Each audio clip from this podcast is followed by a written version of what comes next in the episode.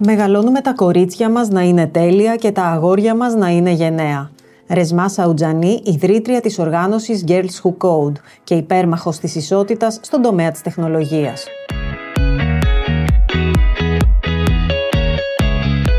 Η τεχνολογία είναι παντού γύρω μας, επηρεάζει ό,τι συμβαίνει στη ζωή μας και όμως διαμορφώνεται κυρίως από τους άντρες, καθώς το ποσοστό των γυναικών παγκοσμίως στον τομέα δεν υπερβαίνει το 30% και όταν μιλάμε για θέσεις ηγεσίας, το ποσοστό πέφτει στο 15%.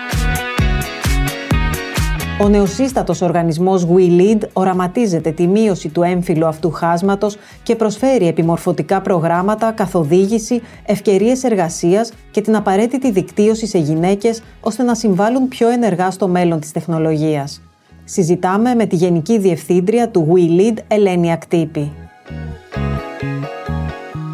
Κυρία Κτύπη, καλωσορίσατε στο Women. Καλώς σας βρήκα. Σας ευχαριστώ πάρα πολύ για την πρόσκληση. Το WeLead είναι ένας νεοσύστατος οργανισμός. Ποιος είναι ο στόχος του, Πολύ σωστά. Το WeLead είναι ένας νέος μη κερδοσκοπικός οργανισμός για τη γυναική ενδυνάμωση και τη μείωση του έμφυλου χάσματος στον κόσμο της τεχνολογίας. Ιδρύθηκε πριν από μερικούς μήνες, τον Απρίλιο του 2023, από το Libra Philanthropy και όραμά μας είναι ένας κόσμος όπου όλες οι γυναίκες, cis και τραν, έχουν ίσες ευκαιρίες να εισέλθουν, να αναπτυχθούν και να ηγηθούν του μέλλοντος. Επειδή έχετε εργαστεί αρκετά χρόνια σε ιδιωτικές εταιρείες, πώς πήρατε την πρωτοβουλία να περάσετε στον χώρο της γυναικείας ενδυνάμωσης, Είχατε διαπιστώσει κάποιο κενό σε ό,τι αφορά την ευκαιρία που δίνεται στις γυναίκες να αναρριχηθούν σε θέσεις ηγεσίας; Πολύ καλή ερώτηση. Λοιπόν, ναι, εγώ το background μου είναι στον χώρο της επικοινωνίας και του marketing πάνω από 10 χρόνια και τα τελευταία 7 χρόνια είχα την τύχη να είμαι μέρος του startup οικοσυστήματος της Ελλάδας. Έχω εργαστεί στην Blue Ground, στην Dialectica και έχω γενικότερα έρθει σε επαφή με πολλές άλλες startup. Φοβερή εμπειρία, μαθαίνεις πάρα πολλά. Είναι απίστευτο το να βλέπεις μια εταιρεία να αναπτύσσεται και να χτίζεται από το μηδέν και να εξαπλώνεται σε όλο τον κόσμο κόσμο. Ταυτόχρονα όμως έζησα και πώς είναι να είσαι μέρος ενός ανδροκρατούμενου περιβάλλοντος. Και να πω εδώ ότι όλα αυτά τα 7 χρόνια όλοι οι μάνατζερ μου και όλοι οι άνθρωποι πάνω από αυτούς ήταν άντρες. Άρα καταλαβαίνετε ότι έχω βρεθεί πολλές φορές ως η μόνη γυναίκα μέσα σε ένα meeting, σε ένα ταξίδι. Και να πω εδώ και λίγο μια ιστορία που πιστεύω ότι πολλές από τις γυναίκες που μας ακούν θα το έχουν βιώσει. Θυμάμαι, ήμουν σε ένα meeting, συζητάγαμε ένα πρόβλημα που είχε προκύψει και εγώ κάποια στιγμή παίρνω τον λόγο να μοιραστώ μια λύση.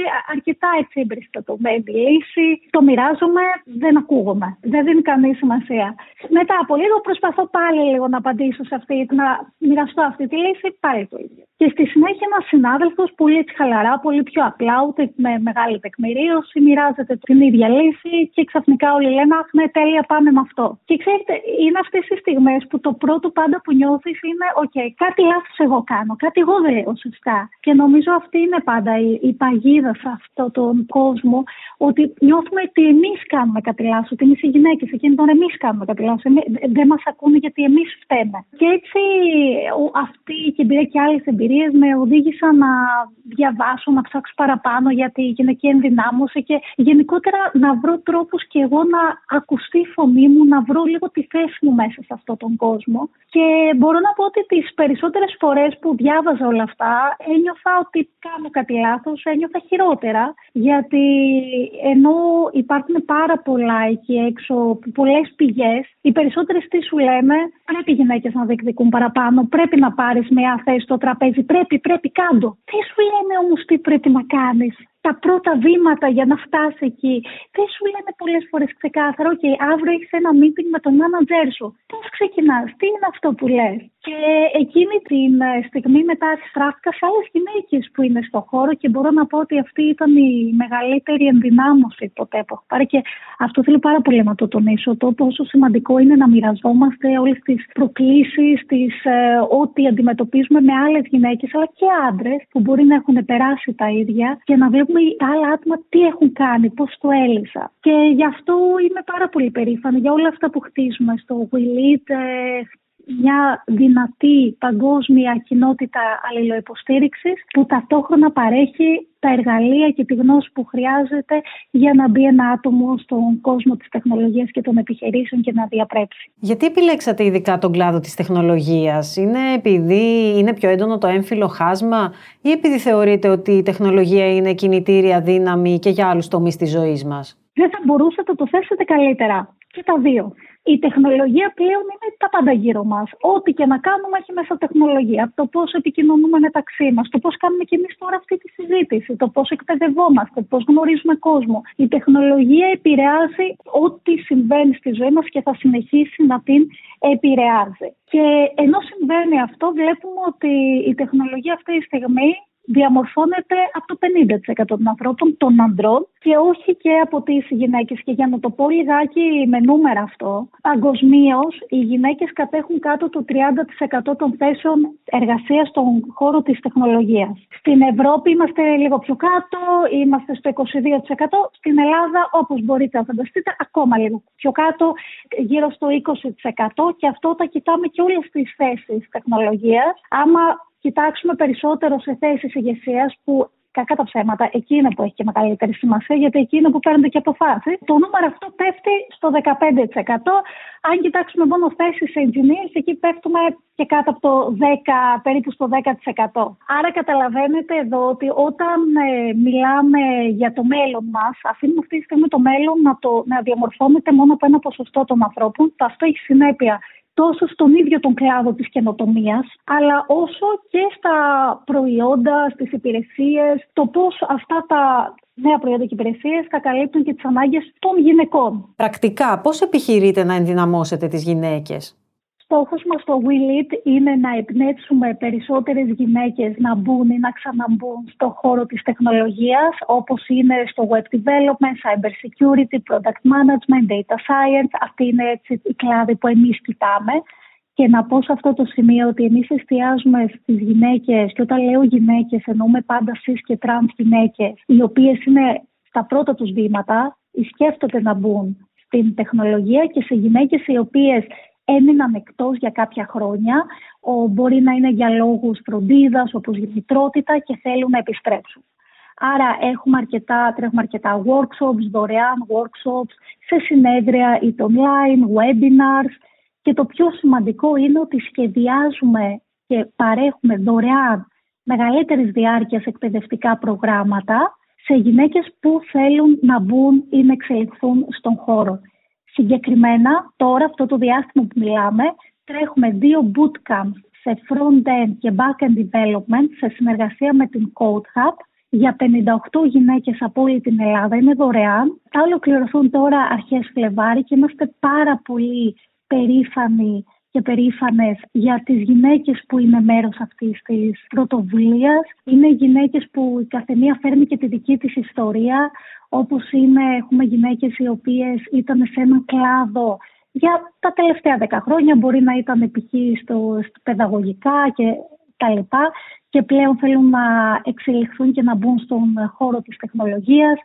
Έχουμε γυναίκες που είναι στα πρώτα τους βήματα και θέλουν να αποκτήσουν πρακτική γνώση, όπως επίσης γυναίκες οι οποίες ζουν σε μια μικρή πόλη στην επαρχία και θέλουν να αποκτήσουν πρόσβαση σε καλύτερες επαγγελματικές ευκαιρίες, αλλά και τρανς γυναίκες που αναζητούν ένα πιο ασφαλές περιβάλλον να εξελιχθούν και να αναπτυχθούν. Μέχρι στιγμής, ποιος είναι ο αντίκτυπος των επιμορφωτικών προγραμμάτων; Είμαστε πολύ χαρούμενες και χαρούμενοι γιατί έχουμε πολύ θετική ανταπόκριση τόσο από τις εταιρείες τόσο από τον κόσμο. Να πω εδώ ότι πέρα από τα 58 άτομα τα οποία είναι αυτή τη στιγμή στα προγράμματά μας λάβαμε πάνω από 400 αιτήσεις για αυτά τα δύο bootcamps αιτήσεις από όλη την Ελλάδα. Το 45% προήλθαν από την επαρχία. Συνεχώς βλέπουμε μεγαλύτερη ζήτηση και για τα webinars που τρέχουμε και για μας το πιο σημαντικό από όλα είναι ότι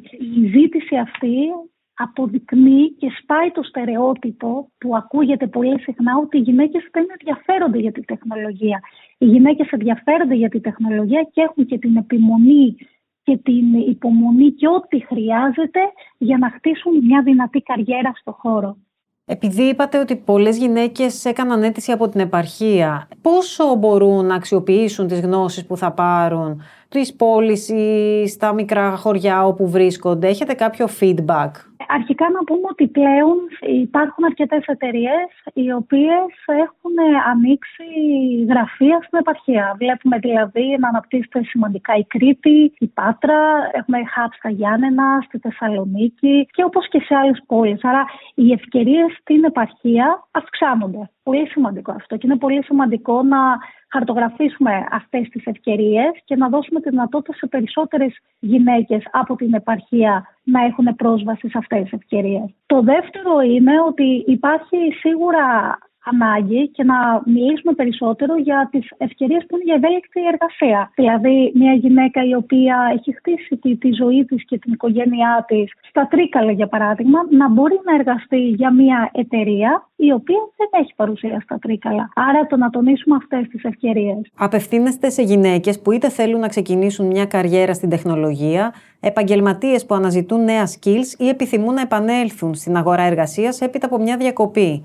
Ωστόσο, δεδομένου ότι οι περισσότερες εταιρείες ζητούν πτυχίο πληροφορικής, πόσο εύκολο είναι, είτε μιλάμε για γυναίκες ή άνδρες, να ενταχθούν στο δυναμικό μιας εταιρείας έχοντας κάνει μια επιμόρφωση και όχι τις κύριες σπουδές τους πάνω στο αντικείμενο. Είναι μια συζήτηση που την κάνουμε στον οργανισμό σχεδόν καθημερινά με κόσμο και μας απασχολεί πάρα πολύ. Θα πω εδώ ότι το να μπεις στο χώρο της τεχνολογίας ανεξαρτήτως background είναι 100% εφικτό. Δεν είναι όμως τόσο εύκολο όσο θα θέλαμε ή όσο είναι στο εξωτερικό. Δηλαδή όπως είναι στις αγορές του Ηνωμένου Βασιλείου, της Αμερικής που εκεί ακόμα και να μην έχεις στοιχείο πληροφορικής ή ακόμα και να μην έχεις καθόλου στοιχείο, αλλά μπορείς να αποδείξεις και να δείξεις όλα αυτά τα skills τα οποία έχεις μάθει, έχεις ευκαιρίες σημαντικές για το χώρο. Θα πω όμως εδώ ότι το να έχουμε περισσότερα άτομα στο εργατικό δυναμικό που προέρχονται από διαφορετικές διαδρομές είναι η μόνη λύση για να μπορέσουμε να καλύψουμε το κενό που υπάρχει για tech talento. Διάβαζα τις προάλλες μια έρευνα που έλεγε του World Economic Forum που έλεγε πως μέχρι το 2027 αναμένεται να δημιουργηθούν 69 εκατομμύρια νέες θέσεις εργασίας και να εξαλειφθούν 83 εκατομμύρια θέσεις. Αυτό σημαίνει ότι έχουμε μια καθαρή απώλεια 14 εκατομμυρίων θέσεων εργασίας, το οποίο αντιστοιχεί περίπου στο 2% της τρέχουσας απασχόλησης.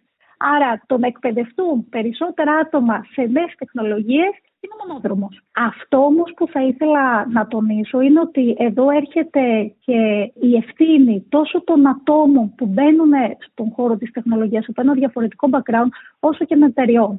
Και θα πω εδώ για τα άτομα ότι είναι σημαντικό να έχουν κατά νου ότι όταν πηγαίνεις σε ένα νέο κλάδο, δεν σημαίνει ότι ό,τι έχεις μάθει μέχρι τώρα το ξεχνάς. Δεν σημαίνει ότι πρέπει αναγκαστικά να ξεκινήσεις από το μηδέν. Είναι σημαντικό να κάτσουν κάτω, να δουν όλα αυτά τα skills τα οποία έχουν μάθει μέχρι τότε και να δουν πώς αυτά τα skills μπορούν να έρθουν στη νέα θέση εργασίας και να τους βοηθήσουν.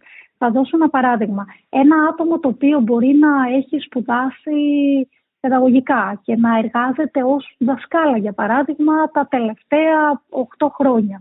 Και πλέον αποφασίσει ότι θα κάνει μια μετεκπαίδευση για να μπει στο web development. Οι δεξιότητες που αφορούν στην ανάπτυξη ανθρώπων, το πώς να μεταφέρεις γνώση με απλά λόγια, το να μπορείς να δουλεύεις και να είσαι με διαφορετικά άτομα, Αυτές οι δεξιότητες είναι βασικές δεξιότητες οι οποίες χρειάζονται στον χώρο της τεχνολογίας. Και πέρα από τα άτομα και εδώ οι εταιρείες χρειάζεται, και αυτό είναι μια συζήτηση θα λέω ότι κάνουμε και πολύ συχνά με εταιρείες, να αναθεωρήσουν, να προσεγγίσουν λιγάκι το πώς ε, αξιολογούν ταλέντο το οποίο έρχεται από reskilling.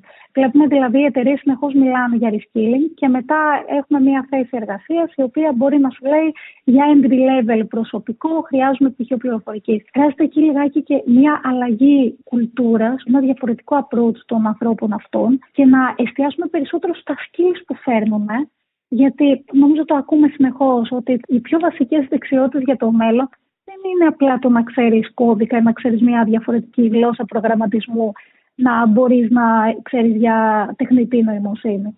Είναι δεξιότητες όπως είναι η επικοινωνία, η δημιουργικότητα. Αυτές οι δεξιότητες, η ενσυναίσθηση είναι που κάνουν τη διαφορά και θα κάνουν τη διαφορά στο μέλλον. Είναι παγκόσμιο πρόβλημα οι διακρίσεις λόγω φύλου στην τεχνολογία. Υπάρχουν κάποιες χώρες που τα πηγαίνουν καλύτερα στο κομμάτι αυτό και συνδέεται αυτό με τον δείκτη ισότητας ή δεν παίζει ρόλο; Οι διακρίσεις λόγω φύλου στον κόσμο της τεχνολογίας είναι ένα παγκόσμιο πρόβλημα. Οι γυναίκες κατέχουν μικρότερο ποσοστό του 30% των tech θέσεων εργασίας παγκοσμίως. Σε κάθε περίπτωση το θέμα αυτό δεν μπορούμε να το βλέπουμε ανεξάρτητα από τις άλλες εκφάσεις της ισότητας στη ζωή μας. Όπως είχα διαβάσει τις προάλλες, δεν μπορούμε να μιλάμε για ισότητα στην εργασία αν δεν υπάρχει ισότητα στο σπίτι. Και για μας το We Lead, το θέμα της γυναικείας ενδυνάμωσης, είναι ένα θέμα που μας αφορά όλους και όλες και έχει και τις ρίζες του πολλές φορές και σε κοινωνικά ζητήματα αρκετών χρόνων όπως είναι ο σεξισμός, ο ρατσισμός και τα λοιπά. Τώρα βλέπουμε τα εξής παράδοξα. Σε χώρες που είναι αρκετά υψηλά στον ε, δείκτη ισότητας, όπως είναι η Σουηδία, οι γυναίκες στην τεχνολογία είναι κοντά εκεί στον παγκόσμιο μέσο όρο, λίγο κάτω του 27%. Μετά βλέπουμε στη Βουλγαρία, που είναι, αν δεν κάνω λάθος, κατέχουν τη 16η θέση στον δείκτη ισότητας, ότι οι γυναίκες κατέχουν ένα ποσοστό λίγο μεγαλύτερο του παγκόσμιου μέσου όρου, που είναι στο 37%.